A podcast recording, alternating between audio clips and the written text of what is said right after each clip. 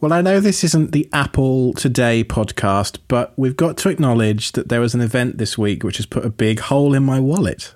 Oh, did it? Yeah, it's this is one of those tech events that sucked all the air out of the tech room for the entire week that we're recording. There's just no way around it. So you get a big boy, you get one of them uh, Max Max. I actually felt really sorry for Google, just to just to digress for a second, because they held their Pixel event the day after Apple announced all these MacBooks. Yeah. And you could just tell all the tech press were like, yeah, we've already heard all about this Pixel thing. MacBook, MacBook, MacBook. Let's just cover the MacBook. I know, and Google announced their Tensor S O C, and it really didn't get much interest in it. But, not at all. You know, like I told you after the event, like one of my first thoughts was like, oh, man, it, you know, Alex, what I'm kind of excited about is the idea of one of these as a home server. I've been thinking of this more and more. You know, when a Mac Mini is just sitting there not doing much, the processor's taking hardly any power. twelve watts is like an average load. Like, that's incredible. And, uh, you could really see if they're building in H two sixty-four accelerated encoding and decoding in these chips, and these things are low power, and they have Thunderbolt expansion, and who knows if they'll make desktop models. I could see these being a pretty legitimate home server, replacing Pis. Yeah, I was, I was thinking the, the biggest problem with it would be connecting disks up to the damn thing, but if you have Thunderbolt, I suppose you could be baller and spend thousands of dollars on a Thunderbolt shelf and connect disks that way if you like. You know, I'd much prefer real expansion, right? But in my, like for my situation, I'm doing U S B storage. I never thought I would do U S B storage in a million years, but here I am with the Raspberry Pi four, and I have pooled U S B storage. So Thunderbolt, would, external Thunderbolt would actually be an upgrade for me. I see you like to live dangerously. I do. You know, that's why I like to stay trained, just in case I ever need a plan B. And you can too if you go to cloud guru dot com. Yes, this episode is brought to you by a Cloud Guru, the leader in learning for the cloud, Linux, and other modern tech skills. Hundreds of courses and thousands of hands-on labs. Get certified, get hired, get learning at a cloud guru dot com. A couple of months ago, I sold my sixteen inch MacBook Pro. I had an i nine model with a fifty-six hundred M Radeon G P U in it. It was, you know, like a four thousand dollars, four thousand five hundred dollars laptop. Kind of crazy, actually, when you think about it. Yeah. Uh, and I sold it to somebody uh, two months ago, because obviously we've known this event's been coming for a while. And I thought, right, can I live with just an M one MacBook Air as my primary system for two or three months until these new MacBooks come out? And you also have a desktop system as well. So it's not like your only computer. True, but uh, I do ninety-nine percent of my work now on this MacBook Air, the fanless MacBook do Air. You? Do you? It is a phenomenal system, truly. And uh, I'm very excited. I've ordered one of the M one Max fourteen inch MacBook Pros. Oh, yeah. The four, you know, the fourteen inch seems like a pretty sweet rig. A lot of horsepower for a pretty small footprint. sixty-four gigs of RAM in that bad boy. I have no idea why I need oh. sixty-four gigs of RAM, but hey, you know, in for a penny, in for a pound. That's a tough one, huh? Because it's like you can't change it after the fact. So if you if you if you think maybe you're going to use a lot of RAM, you might as well go all the way in. But and I don't really know how this works, but I think that also means then you've got sixty-four gigs of video RAM addressable or something like that, because I know it's a unified memory space. Something like that, yeah. Yeah, thirty-two core G P U and the M one Max, you know, ten core, whatever it is. I'm, I'm not entirely sure. Honestly, I, I watched the event and I pressed go on my purchase after the store went live within about three or four minutes, honestly. I I, I really didn't spend very long because it, it's twenty twenty-one and everything is in short supply. And I knew yep. if I waited even an hour... Yep. It was going to take weeks extra. Yep, yep, yep, yep. I know it. And I'll tell you, I would that instant, I would have been there with that instant buy if they had announced everything that's in that fourteen inch MacBook in a mini, a little headless Mac Mini. That would have been the way for me. That, like I said, that just would make it, that would just be such an incredible server. I, but also with that kind of horsepower, you could also have it be your desktop. Like that's for me a consolidation. That'd be nice. The only thing missing from this new set of laptops for me was a single U S B A port. I think it was possibly asking a bit too much for them to put that one back in, but I was hoping because, you know, being back in England last month, I was doing a lot of stuff with old tech. You know, I was taking files off my mum's old Windows X P laptops. I needed U S B A, yep. so I had to have a dongle for yeah. that. So I'm still going to have to keep that one around. But thank the Lord... There's an S D card slot. Yes, there is. Yes, there is. Hallelujah. Yes. And, you know, people say, why do you need S D? It's like, come on, man. Even if you don't have a camera that uses it, you could use it for external storage, portable storage. It's great for backup. It's, yeah, yeah. Yeah, I think they set the bar. I really think they set the bar with this one. Um, and I, I'm really kind of looking forward to see where the Asahi Linux team gets with support for Linux, mm. because I could see running these things with macOS and then trying to do Docker on top of all of that, but it seems like a lot of pain in the knee when you could just run Linux directly on there. So I'm, I'm and I think they're making good progress. We'll see where that goes. I have I have an M one Mac Mini now. I haven't gotten through like setting it up yet, but my intention is to try Asahi on it and see how it goes. And of course, the I ordered the Mac Mini. I thought, all right, fine. I know, I know Asahi Linux will support this because that's what the developers are using. So even though I know that Apple's about, even though I knew, I knew Apple was about to announce new machines, I ordered the Mini M one, even risking there might have been an updated Mini because I knew that would have the best compatibility. But I have to say, the next day Apple announced the event, and it still hurt. It still felt like I should have waited, but I, it's good. It's here now. I've already got it. But they didn't announce anything. Yeah. No, in the Mac Mini form factor. True. So in a way, you were vindicated. That's true. I suppose so. I suppose so. I've been trying to, I've just been trying to think of my setup and how I'm going to redo it, because now that I am doing so much more on my Raspberry Pi in Home Assistant, I'm running M Q T T now, and I've got a lot more automations going, and I'm now doing power statistical tracking for a lot of different devices, and it has noticeably slowed down.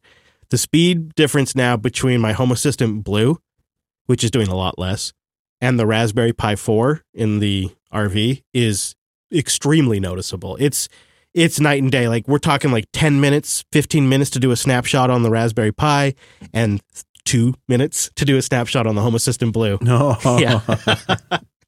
So you were thinking about doing some stuff with your router at the studio. Have you gotten any further with that yet?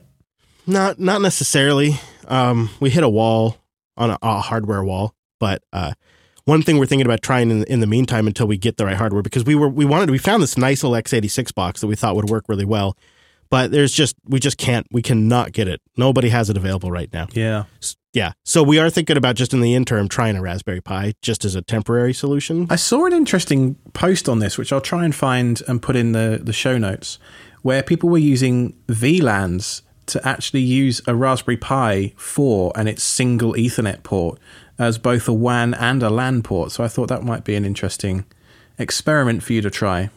Hmm.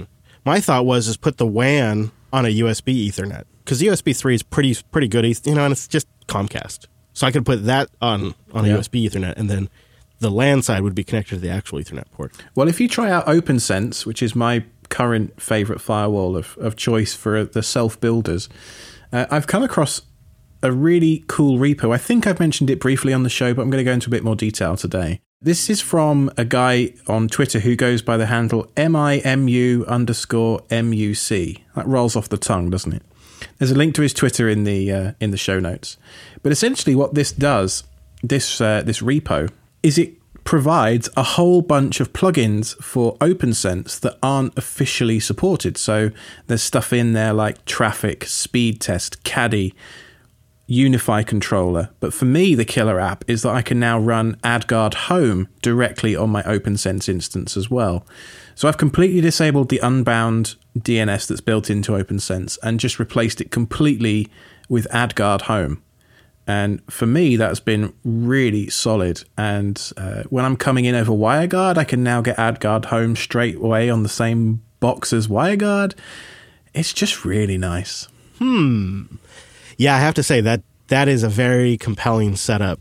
And this kind of reminds me a little bit of Hacks for Home Assistant, where it's a community-created set of repositories that you can add on. It's a very similar deal, yeah. And it's nice to see this. Like, the essentials are in there. Uh, I also noticed that, of course, you've got Speed Test is in there. Makes sense. Grafana, Influx, that's all really nice to have as, you know, an easy-to-install add-on. That's great. If you wanted to, you could even run Mosquito, M Q T T. Uh, there's a... There's a It's split into two halves, right? There, there's a bunch of plugins, which have a bit more about them, so they require graphical configuration and that kind of thing. But there's also a list of packages, which if if you install those, you'll need to drop to the terminal to configure those. And there's a few that stand out for me in here. Uh, Cloudflare D, yeah. which is pretty useful. Yeah. Uh, Influx is in there. Mosquito, Smoke Ping. Yeah. You can actually run that directly on your firewall. Tailscale, which you know I love these days. So, yeah, I, I've found this repository to be an incredibly valuable asset to make OpenSense. It just takes it to that next level for me. And really makes it that all-in-one box. Absolutely. I mean, you could argue it's now a single point of failure for a bit more stuff, but it was doing D N S and Inter anyway. So if that went out when I was in England, I was out of luck anyway. So pff, am I bothered? You're not a thousand person enterprise, you know, like, yes, there is more risk to having it on one box, but when you're in a home, there's also advantages to simplifying and reducing power usage. Absolutely. Now, uh, talking of, you know, monitoring and keeping things available and stuff like that, we've set up a new status page for the network using one of my new favorite tools in the world called Uptime Kuma. And isn't this just, isn't this nice and clean? And we're putting it all out there, you know, like if there's an outage, you're going to know about it. status dot jupiter broadcasting dot com. I mean, I used to use StatPing for a little while, but then there was a new version came along and it broke a bunch of stuff. And then the developer kind of got bored and just quit, I think is what happened. Um, I mean, if you go to the StatPing repository now, the last update was about ten months ago. I did see on Reddit this week that there's a StatPing-N G fork appeared as StatPing, so we'll have to keep our eye on that one. But Uptime Kuma is designed after Uptime Robot, if you're familiar with that one. There's a live demo on their GitHub page, which is linked in the show notes. And this thing is, it's just simple. You know, it monitors uh, an, an endpoint, so it could be an A P I, or in our case, it could be an R S S feed for for all the shows that we have as a network. And then I've got a group with me, Chris and Wes in it that we all get a, a notification if these pings fail for more than three minutes. Uh, so it supports Telegram, Discord, uh, Gotify. There's a bunch of stuff it supports out of the box. Uh, and I just run it in a container on uh, a separate Linode instance, and it, it just works great. Yeah, and it's given us a nice, just easy, no-brainer overview of what's going on. In fact, just recently, we had a listener say, hey, is such and such R S S feed down? Or was there no show today?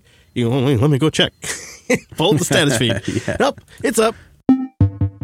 Linode.com slash SSH. Go there to receive one hundred dollars in sixty-day credit, and you support the show. Linode can be your lab in the cloud. That's how I use them. I'm always trying things out because their infrastructure is super fast. They're constantly investing in that. They are their own I S P. So all of their connections between data centers and out to the internet are super fast. The hypervisors have forty gigabit connections coming in. And Linode just recently revamped their block storage with NVMe super fast P C I E disks. And they cost thirty to fifty percent less than the major cloud providers out there. So it's just a great way to experiment and try something out and then grow it and scale it up because they make it really straightforward to expand the RAM, the storage, and you can, you can utilize things like object storage. They have S three compatible object storage that you can use to increase storage as much as you like. I mean, that kind of stuff makes it super flexible, but it's just a great way to learn too. And if you've never set anything up before, don't worry. Not only do they have like great guides, super good tutorials, but they also just have one-click deployment. So you could do a one-click deployment of Nextcloud and see if you like it. Or anything really, because you can start with a pretty base image of just the O S you like, some container runtime stuff, and then you add the container on top of that and try it out. And I know for some of us, you're willing to invest the time to learn something, but you want to see if it's worth it first. And Linode is great for that kind of thing. I'll do a one click. I'll figure out how it's set up and how it's running. If I like the application, if it's worth all the effort, and then I'll often rebuild it either locally or on Linode with a D I Y setup or in my existing application server. One of the things that we do here is we run all of our Jupyter Broadcasting services up on Linode for anything that's public facing. And there's a lot of like catch-all services that just do things like um, supply us a pasteboard for us to put our emails from our listeners, or check the uptime of a server, or or host our HedgeDoc Markdown collaborative editing instance. And there's applications, and you can put all of that just on one Linode because they're so crazy powerful and fast. If it runs on Linux, it's going to run on Linode. They started in two thousand three as one of the first in this business, and they have refined and honed it ever since, and nobody does it like them, and they back it up with the best customer service in the business. I've been a customer for more than two years now, and I've been happy every single day. They haven't let me down yet. Go try them out, support the show, and get yourself one hundred dollars. Linode.com slash SSH. Well, it's time to welcome back to the show our resident doorbell expert, Morgan the doorbell guy. Welcome back, Morgan. How you doing? Thank you. I'm not sure how I feel about the doorbell guy, but it's a pleasure joining back. Hey, we had a jingle with that phrase in it, so you, I mean that, that name's going to stick now. Yeah, I think that's true. That is true. I think it's time to actually join Twitter as the doorbell guy. Yeah, although today we're not just talking doorbells. We aren't, no. Uh, we thought we'd finally bring up Frigate, which is a new N V R, network video recorder, piece of software. It's free and open source. And Morgan, you've been playing with it. Yeah, so I went ahead and I got it set up. Based on uh, previous uh, episode where you mentioned Wyze Bridge, I was able to get Wyze Bridge set up really quickly. Um, it found my doorbell. It found, you know, all my V threes.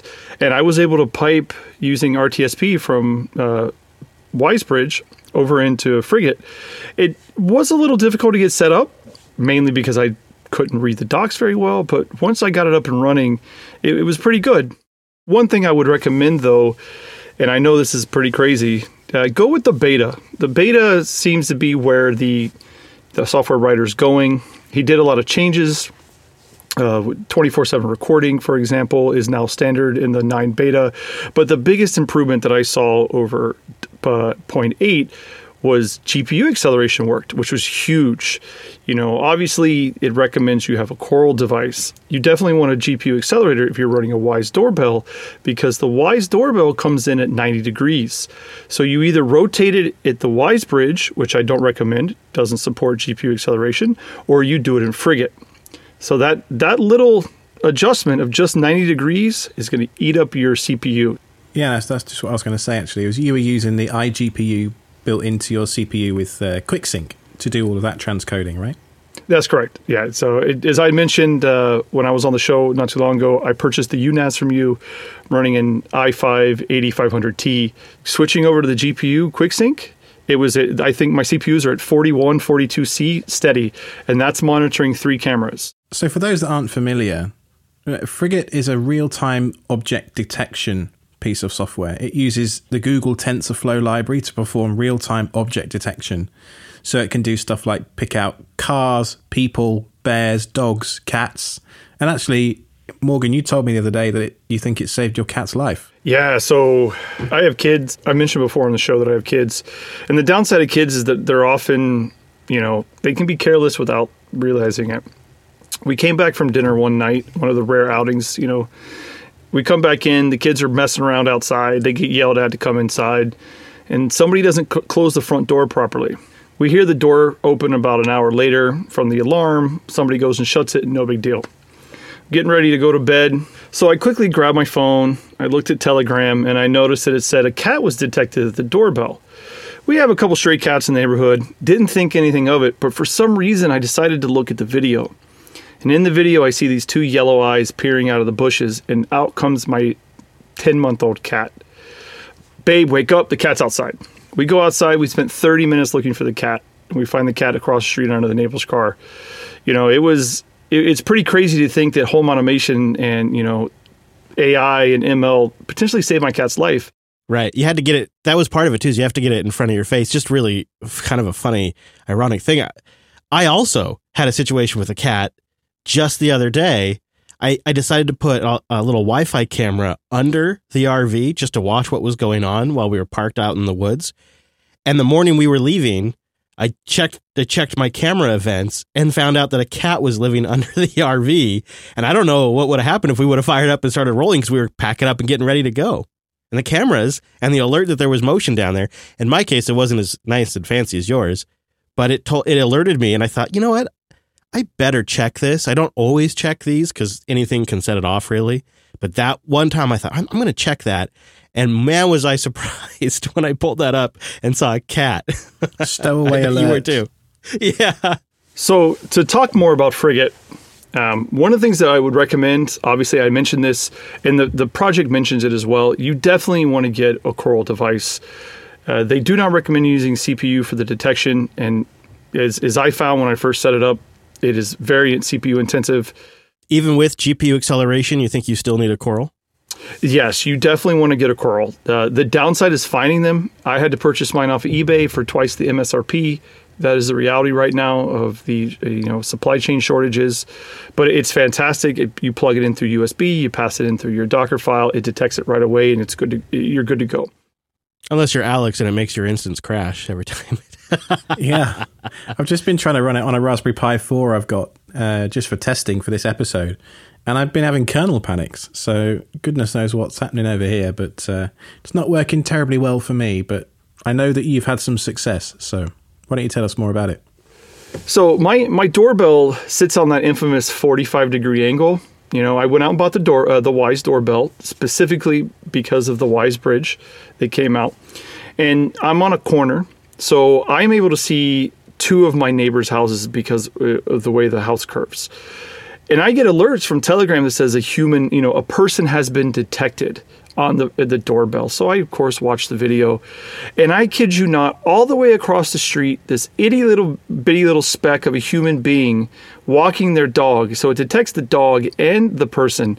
You know, you do have some false negatives. Like it, sometimes it tells me my cat is a dog. But in the end of the day, the detection quality of Frigate is really good. Uh, I have it set up to only retain, you know, uh, to retain one day worth of video, since I send all the clips to Telegram. I abuse the free Telegram, uh, you know, storage. So it, I think right now with the three cameras, they're all running H D, you know, streamed from Wyze Bridge. I'm seven or eight gigs a day, and it auto refreshes. It really just needs an R T S P feed. You use Wyze Bridge, but any camera that had R T M P would work. Correct. So uh, I. I actually had a brand new Wyze V three sitting in the box. I pulled it out, set it up, flashed the, the new R T S P firmware, and it, it did work. Uh, I have not migrated any of the, the other cameras. This one is still sitting on my desk. So the idea is I will move all of the V threes over uh, to the R T S P. The downside is I don't see the doorbell camera getting mm-hmm. R T S P. Yeah, I don't think so. I also think there may be more of an encoding delay. I'm not sure, but I've been testing this. It is possible Wyze Bridge may actually be faster than running the R T S P firmware directly on the Wyze camera, because right now, with uh, and I'm very grateful Wyze released the R T S P firmware for the V three. Thank you, Wyze. But I'm getting about a two and a half, three second encoding delay when I pull it directly off the camera, whereas with Wyze Bridge, it's nearly immediate. Correct. Yeah, that that is one of the the best features, right? It's it detects the cameras. You don't have to modify anything. But then again, as we all know, that is the inherent fear. How long before they turn it off? There are only certain firmwares that are supported. Uh, the V twos were working, and a new firmware came out, and then they stopped working. And in all honesty, we we are at the mercy of, of Wyze. Whereas if you flash the R T S P, it, you know, it, it does work. They do have a LAN mode only on uh, the Wyze Bridge, which is great. But again, you still have to authenticate, and it, I'm pretty sure it's not going to take long before they say this is eating into our money. Um, one of the big issues I saw personally, especially with the Wyze app, just to talk about how they, they, they steal features away from you. You used to have the ability to save video clips to your phone. We, I was trying to save a video clip uh, from the Wyze app to send to the wife last night, and I realized that I don't have that option anymore. Do you have an S D card in the camera? No, so I don't run the S D cards. Uh, I actually took all the S D cards out since I'm now using Frigate. Right. There is that feature. You can still do like the playback thing if you have an S D card and that kind of stuff. Yeah. The question is, how many customers are actually really running the S D card? Yeah, and it's more expense too. It adds, I mean, the, one of the nice advantages is they're pretty low-cost cameras, but you add an S D card and you almost double the price. You mentioned briefly that you're not using the Home Assistant integration, but I got to be honest with you, Morgan, that that seems like that's why I would want to use Frigate, because it creates sensor entities and camera entities and switch entities in Home Assistant for me, and it uses Home Assistant's media browser to show me the still clips from motion from the camera feeds that it detects. Like the Home Assistant integration seems like the perfect aspect to this, but you you said, nah, I don't actually like it. Was it not working well? What happened there? Well, it's it's not that I didn't like it. It was the version it was using was was the stable version. You could you didn't have the option to use whenever I set it up. And I'll be honest with you, I'm like a lot of people.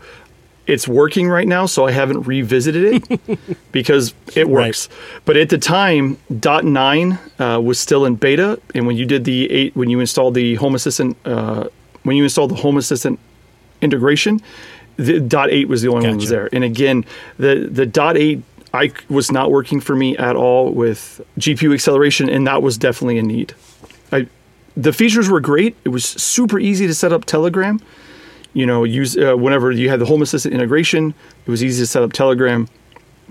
But definitely, when, when he gets dot nine or he gets the one point oh release up and running, use the Home Home Assistant integration. But for right now, if it dur- currently doesn't support dot nine, the beta, you know, you want you want to get some of these extra features, the twenty-four seven recording, the G P U acceleration, you're definitely going to have to look at doing it outside and Docker Compose separately. And then it sounds like to really make it sing, getting one of those Google Coral devices to do the specific machine learning required for the quick object identification. That's really the cherry on top. It is. So that thing is like a machine learning A I. It's, I don't know. It's about the size of two fingers, like next to each other, like a very small candy bar or something. And it, this thing is, it's it's pretty cool if you think about it. It's basically a machine learning chip on a U S B stick. It's essentially what it is. And uh, it just accelerated everything. Like, like Morgan said, his C P U usage just disappeared when we plugged this thing in. It was pretty incredible.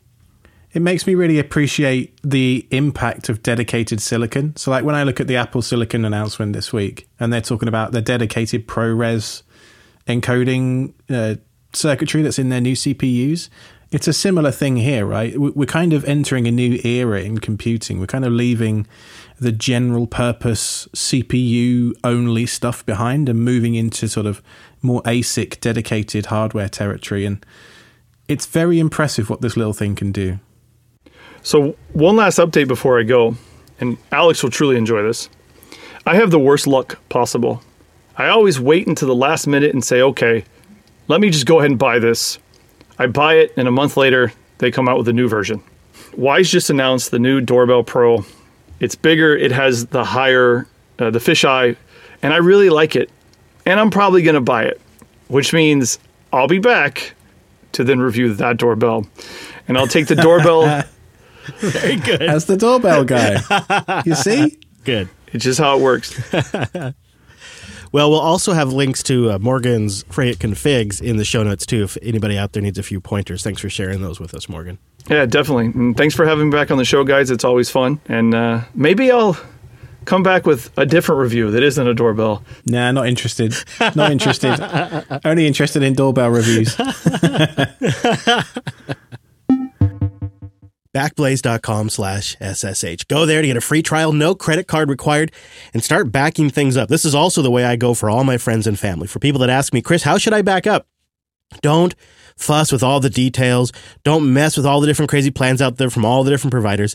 Just focus on Backblaze. This is what they do. And you know them for storage, and they have an awesome deal for you. Unlimited computer backup for Macs and P Cs for just seven dollars a month. This is incredible. And I just gave this to my mom, too, to get all of her documents backed up off her old Mac and her music and all of her photos. She only had that stuff on, like, spread out external drives. It was just no good.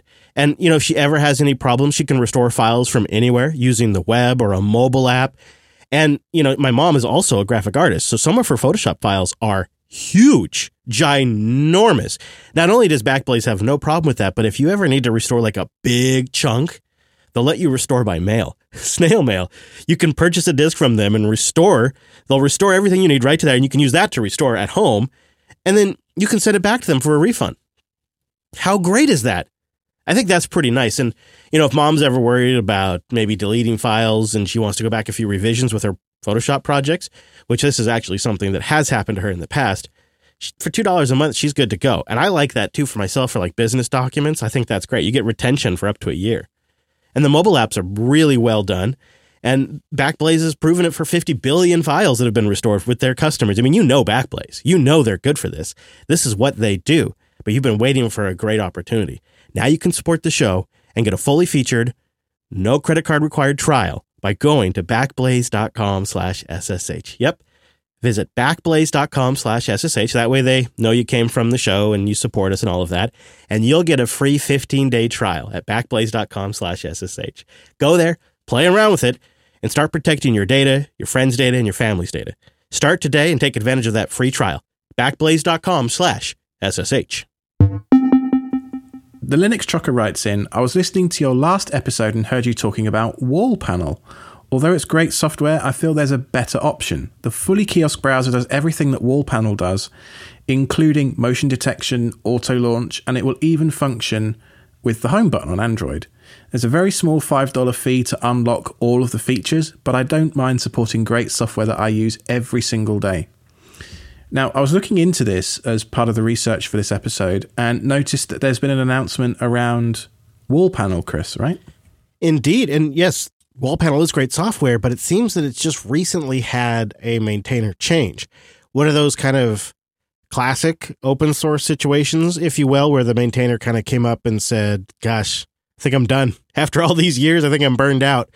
Uh, somebody stepped up right away, and we'll have the new GitHub for that in the show notes. It now has a new maintainer.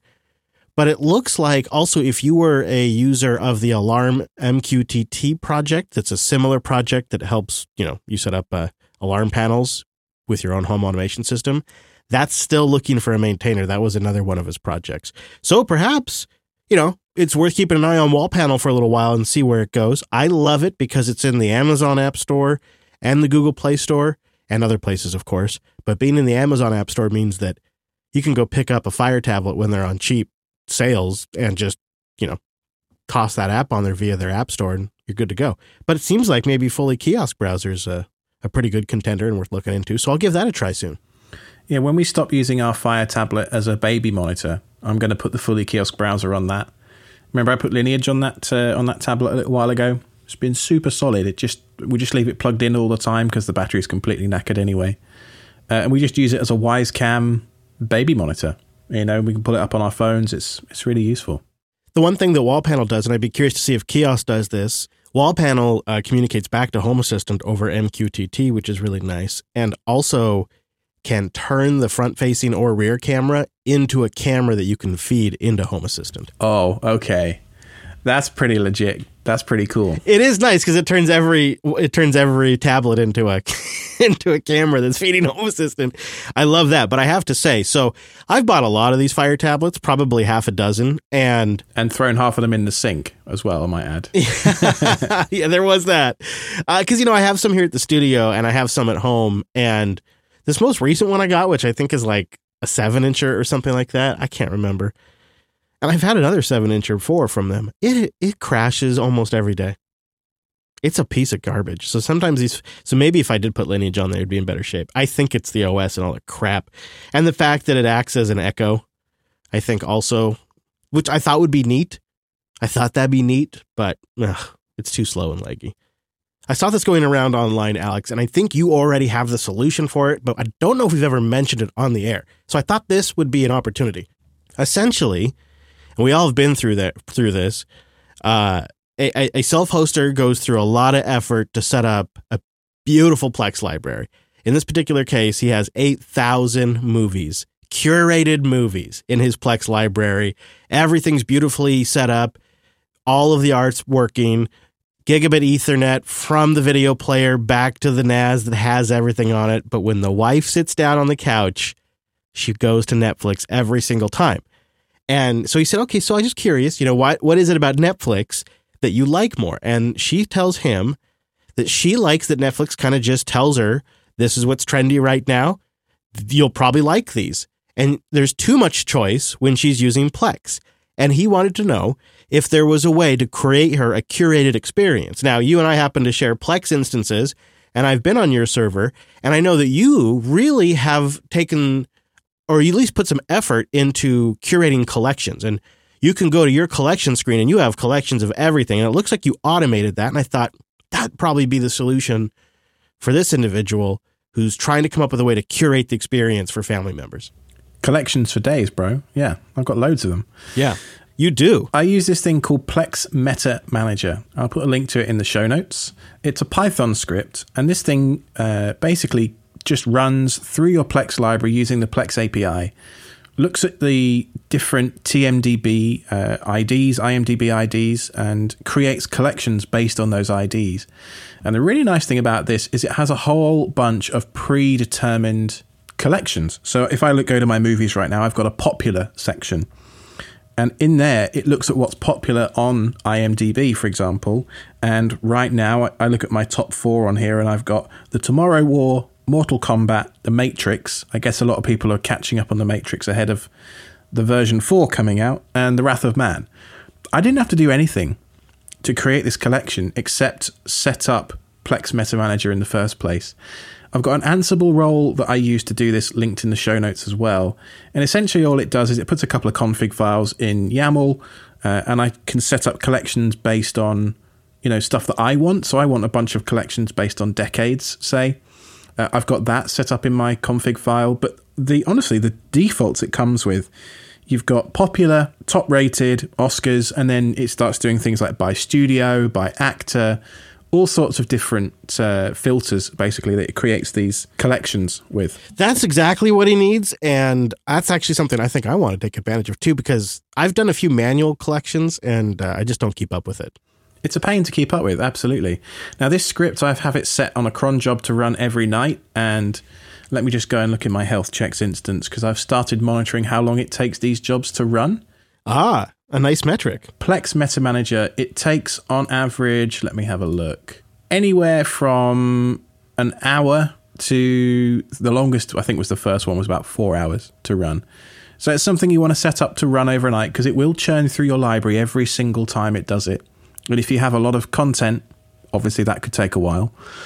Uh, so just be aware of that. But yeah, I mean, looking at the average time here, it's about an hour for me, and I've got about a thousand movies in my collection, so... Just just be aware of that. Also, just a note, people have been writing in and letting us know, and we also saw, after we recorded last week's episode, we mentioned that there was a big change in the way Tuya devices were handled with Home Assistant, and it seems like for a lot of people, when they're upgrading to the October release, the twenty twenty-one October release of Home Assistant, it's nuking their Tuya setups. So if you're a Tuya user, be, be careful. Make sure you got your backups. They have moved over to now an official built-in integration, but it's cloud only. And so it's what's a common thread, and I, I hate this because this has happened to me too, is people were just going along, they hit the update button, and all of their local Tuya control was wiped out. And man, have I been there when something like that's happened. I just recently tried to do the Z-Wave migration myself, and that was a dumpster fire. I had to restore from backup and just get out of there. And I've just determined I am sticking with the old Z-Wave integration for as long as possible, and I'm going to hope to just switch to Matter like sometime next year. And then I went online, Alex, and I looked it up, and and man, people said they were spending like six days fixing their setups after they migrated using to the new Z-Wave J S integration. I love Home Assistant. You all know this, and it is a universal truth in my life. But it feels to me a lot like Alex as a teenager. I used to come along to my parents and say, I've got this cool idea about how you can make your life easier. All you do is this. You just do this. You just do that. And I kind of feel like Home Assistant is in that kind of adolescent phase at the moment where you just need to do this migration just this once, and then it'll just be fine. And six days later, you're just still picking up the pieces. You know, it's... Uh, yeah. Sometimes I understand it's a necessary evil, but also I do think we need to be careful somehow as a community. I, I, I don't know what the solution is, because if people don't maintain the old stuff, we've got to right. move to new stuff, right? Yeah, it's tricky too with open source, because, you know, you only have so many contributors and they only have so much time. And yeah, I do get it. And I, I am actually just grateful they've kept the old integration working for as long as it does. And I'm hopeful it makes it until next year, because that's when I'll probably switch over. And there were plenty of resources, but you have to have a few people that take a dive and try it and report back on how it goes. And maybe if you've got any success stories, let us know. In fact, we love all of your stories, your war stories, your success stories, and your questions and suggestions at selfhosted.show slash contact. And of course, a big thank you to our site reliability engineers, our subscribers. You make this show possible over at selfhosted.show slash SRE. Every single episode, we do a little bit of shenanigans in the post-show for our subscribers. We talk about cars, barbecue, all sorts of all sorts of stuff. Selfhoster.show slash SRE. Go find Alex on Twitter. He's at Ironic Badger. I'm at Chris L A S. And the show, for like, you know, events, news, stuff like that, at Self-Hosted Show. And the network is at Jupiter Signal. Thanks for listening, everybody. That was selfhosted.show slash 56.